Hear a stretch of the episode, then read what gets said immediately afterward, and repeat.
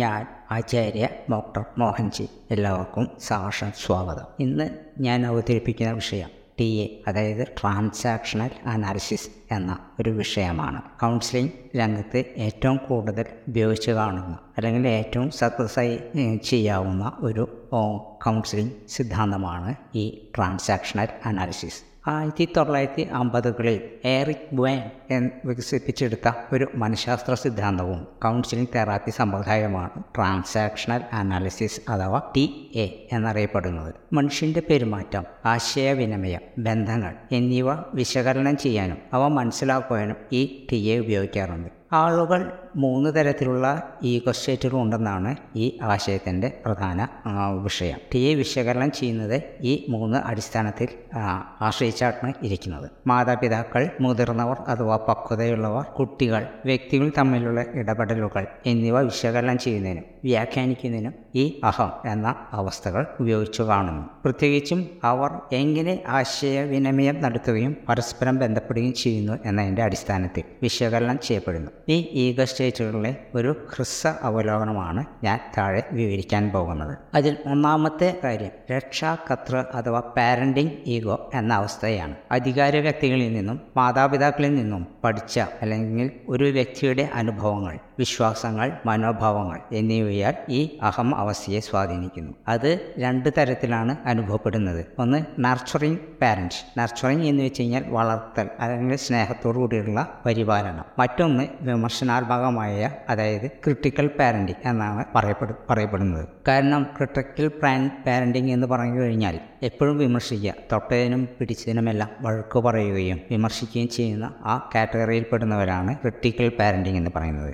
Nurturing parent എന്ന് കഴിഞ്ഞാൽ വാത്സല്യം, അത് കൂടുതലും അമ്മമാരിൽ കാണുന്ന ഒരു സംഗതിയാണ് നർച്ചറിങ് പാരന്റിങ്. അതായത് അവരെ എപ്പോഴും ലാളിക്കുകയും അവരെ സ്നേഹിക്കുകയും ചെയ്യുന്ന ഒരു പ്രക്രിയയിലൂടെ കടന്നു പോകുന്നു അവർ. എന്നാൽ പിതാക്കന്മാരാണെങ്കിൽ വളരെ ക്രിട്ടിക്കലായിരിക്കും, എന്തിനും തൊട്ടനുമെല്ലാം ചീത്ത പറയുകയും അല്ലെങ്കിൽ അവരെ വിമർശിക്കുകയും ചെയ്യുന്നു. ഇതാണ് ക്രിട്ടിക്കൽ പാരന്റ് എന്ന് പറയപ്പെടുന്നത്. മുതിർന്നവരുടെ രണ്ടാമത്തെ അവസ്ഥയാണ് മുതിർന്നവരുടെ അല്ലെങ്കിൽ പക്വത ഈഗോ അവസ്ഥ. നാം എല്ലാവരും പക്വത ആർന്നവരാണ് എന്നാണ് മുതിർന്നവരുടെ എല്ലാവരുടെയും ചിന്താഗതി. ഒരിക്കലും അങ്ങനെ ആയിട്ടില്ല. നമ്മൾ മിക്കവാറും നേരത്തെ പറഞ്ഞ നർച്ചറിങ് പാരന്റിങ്ങിലോ അല്ലെങ്കിൽ ക്രിട്ടിക്കൽ പാരന്റിങ്ങിലോ ആണ് കൂടുതലും സമയം നിൽക്കുക. മുതിർന്നവരുടെ പക്വത എന്ന് പറയുമ്പോൾ ഒരു കുട്ടിയുടെ കയ്യിൽ നിന്നും ഒരു ഗ്ലാസോ മറ്റോ അറിയാതെ വീണ് പോയി കഴിഞ്ഞാൽ ക്രിട്ടിക്കൽ പാരന്റ് ആണെങ്കിൽ ഉടനെ ചീത്ത പറയും, സൂക്ഷ്മതയില്ല, അങ്ങനെയാണ് ഇങ്ങനെയാണ് എന്ന് പറഞ്ഞിട്ട്. മക്കളാണെന്നുണ്ടെങ്കിൽ അല്ലെങ്കിൽ നർച്ചറൽ പാരന്റിങ് ആയിട്ടുള്ള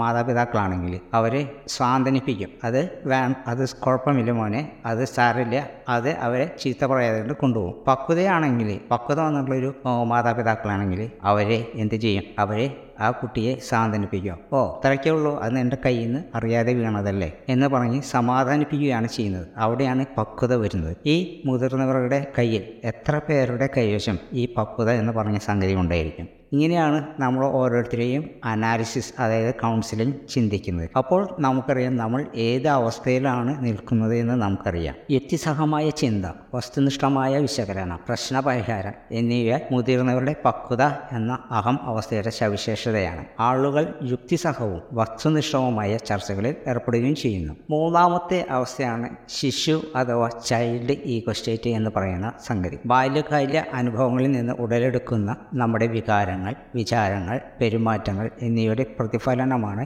ഈ അഹമാവസ്ഥ. അത് 2 തരത്തിലുണ്ട്. ഒന്ന്, സ്വതന്ത്ര കുട്ടി, അതായത് സ്വതസിദ്ധവും സർഗാത്മകവുമായിട്ടുള്ള ഒരു രീതിയാണ്. മറ്റൊന്ന് വരുന്നത് അഡാപ്റ്റഡ് ചൈൽഡ്, അതായത് അനുസരണയുള്ളതും അനുസരണമുള്ളതുമായിട്ടുള്ള കുട്ടികൾ. ഈ 2 തരത്തിലാണ് ഈ വരുന്നത്. കുട്ടികളിൽ സംബന്ധിച്ചാണെങ്കിൽ വികാരങ്ങളും വിചാരങ്ങളും വളരെ കൂടുതലായിരിക്കും. ഒരു ആനയെ കണ്ടു കഴിഞ്ഞ കുട്ടി ആ ആന എന്ന് പറഞ്ഞ് വളരെ ആഹ്ലാദത്തോടുകൂടി തുള്ളിച്ചാടുന്നതായിട്ട് കാണാം. ഒരു ആകാശത്തിൽ കൂടെ ഒരു വിമാനം പോകുന്ന അവസരത്തിലാണെങ്കിൽ ആ കുട്ടി അതിനെ വിമാനം എന്ന് പറഞ്ഞ് തുള്ളിച്ചാടുന്നതായിട്ട് കാണും. അവർ എപ്പോഴും വികാരങ്ങളിലും വിചാരങ്ങളിലും അങ്ങനെ അടിമപ്പെട്ട് വളർന്നു കൊണ്ടിരിക്കുന്നു. അതാണ് ശിശു അവസ്ഥ. അപ്പോൾ നമുക്ക് ഈ 3 ടൈപ്പിലുള്ള കാര്യങ്ങളിൽ നിന്നും നമുക്കത് മനസ്സിലായി. ചില കുട്ടികൾ സ്വതസിദ്ധമായിട്ട് അതായത് സർഗാത്മകമായിട്ടുള്ള രീതിയിലായിരിക്കും വളരുന്നത്. ചിലർ അഡാപ്റ്റഡ് വളരെ അതായത് അനുസരണയുള്ളത് ആ കുട്ടികളായിട്ട്, കാരണം എന്തെങ്കിലും കാര്യങ്ങൾ അഡാപ്റ്റ് ചെയ്തുകൊണ്ട് വളരെ കൃത്യം കൃത്യമായിട്ടുള്ള അനുസരണയോടുകൂടിയിട്ടായിട്ട് വളരണമായിരിക്കും. മറ്റവരാണെങ്കിൽ സ്വതസിദ്ധമായിട്ടുള്ള ആ രീതിയിൽ കൂടിയായിരിക്കും അവർ വളരുന്നത്. വ്യക്തികൾ തമ്മിലുള്ള ഇടപാടുകൾ എന്ന ആശയം ഉപയോഗിച്ച് വിശകലനം ചെയ്യപ്പെടുന്നു. ഈഗോ സ്റ്റേറ്റുകൾ തമ്മിലുള്ള സന്ദേശങ്ങളുടെയോ ആശയവിനിമയങ്ങളുടെയോ കൈമാറ്റം ഇടപാടുകളിൽ ഉൾപ്പെടുന്നു. ഈ ഇടപാടുകൾ ഒന്നുകിൽ പരസ്പര പൂരകമാകാം, പ്രതികരണം പ്രാരംഭ സന്ദേശത്തിന്റെ ഈഗോ അവസ്ഥയുമായി പൊരുത്തപ്പെടുന്നിടത്ത്, അല്ലെങ്കിൽ ക്രോസ് പ്രാരംഭ സന്ദേശത്തിന്റെ ഈഗോ അവസ്ഥയുമായി പ്രതികരണം പൊരുത്തപ്പെടാത്തിടത്ത് അങ്ങനെയാണ് പോകുന്നത്. കാരണം വെച്ച് കഴിഞ്ഞാൽ നമ്മൾ ഒരു സംഗതി ഇടപെടുമ്പോൾ ആദ്യമേ തന്നെ നെഗറ്റീവായിട്ട് എതിർത്ത് നിൽക്കുകയാണെങ്കിൽ പരസ്പരം പൂരകമാവുകയില്ല, വേഗം ചർച്ചകൾ അവസാനിച്ചു പോകും. അതല്ല എന്നുണ്ടെങ്കിൽ പൂരകമാണെങ്കിൽ ഒരാൾ പറയുന്നതിന് മറ്റൊരാൾ സപ്പോർട്ട് ചെയ്ത് പോവുകയാണെങ്കിൽ ആ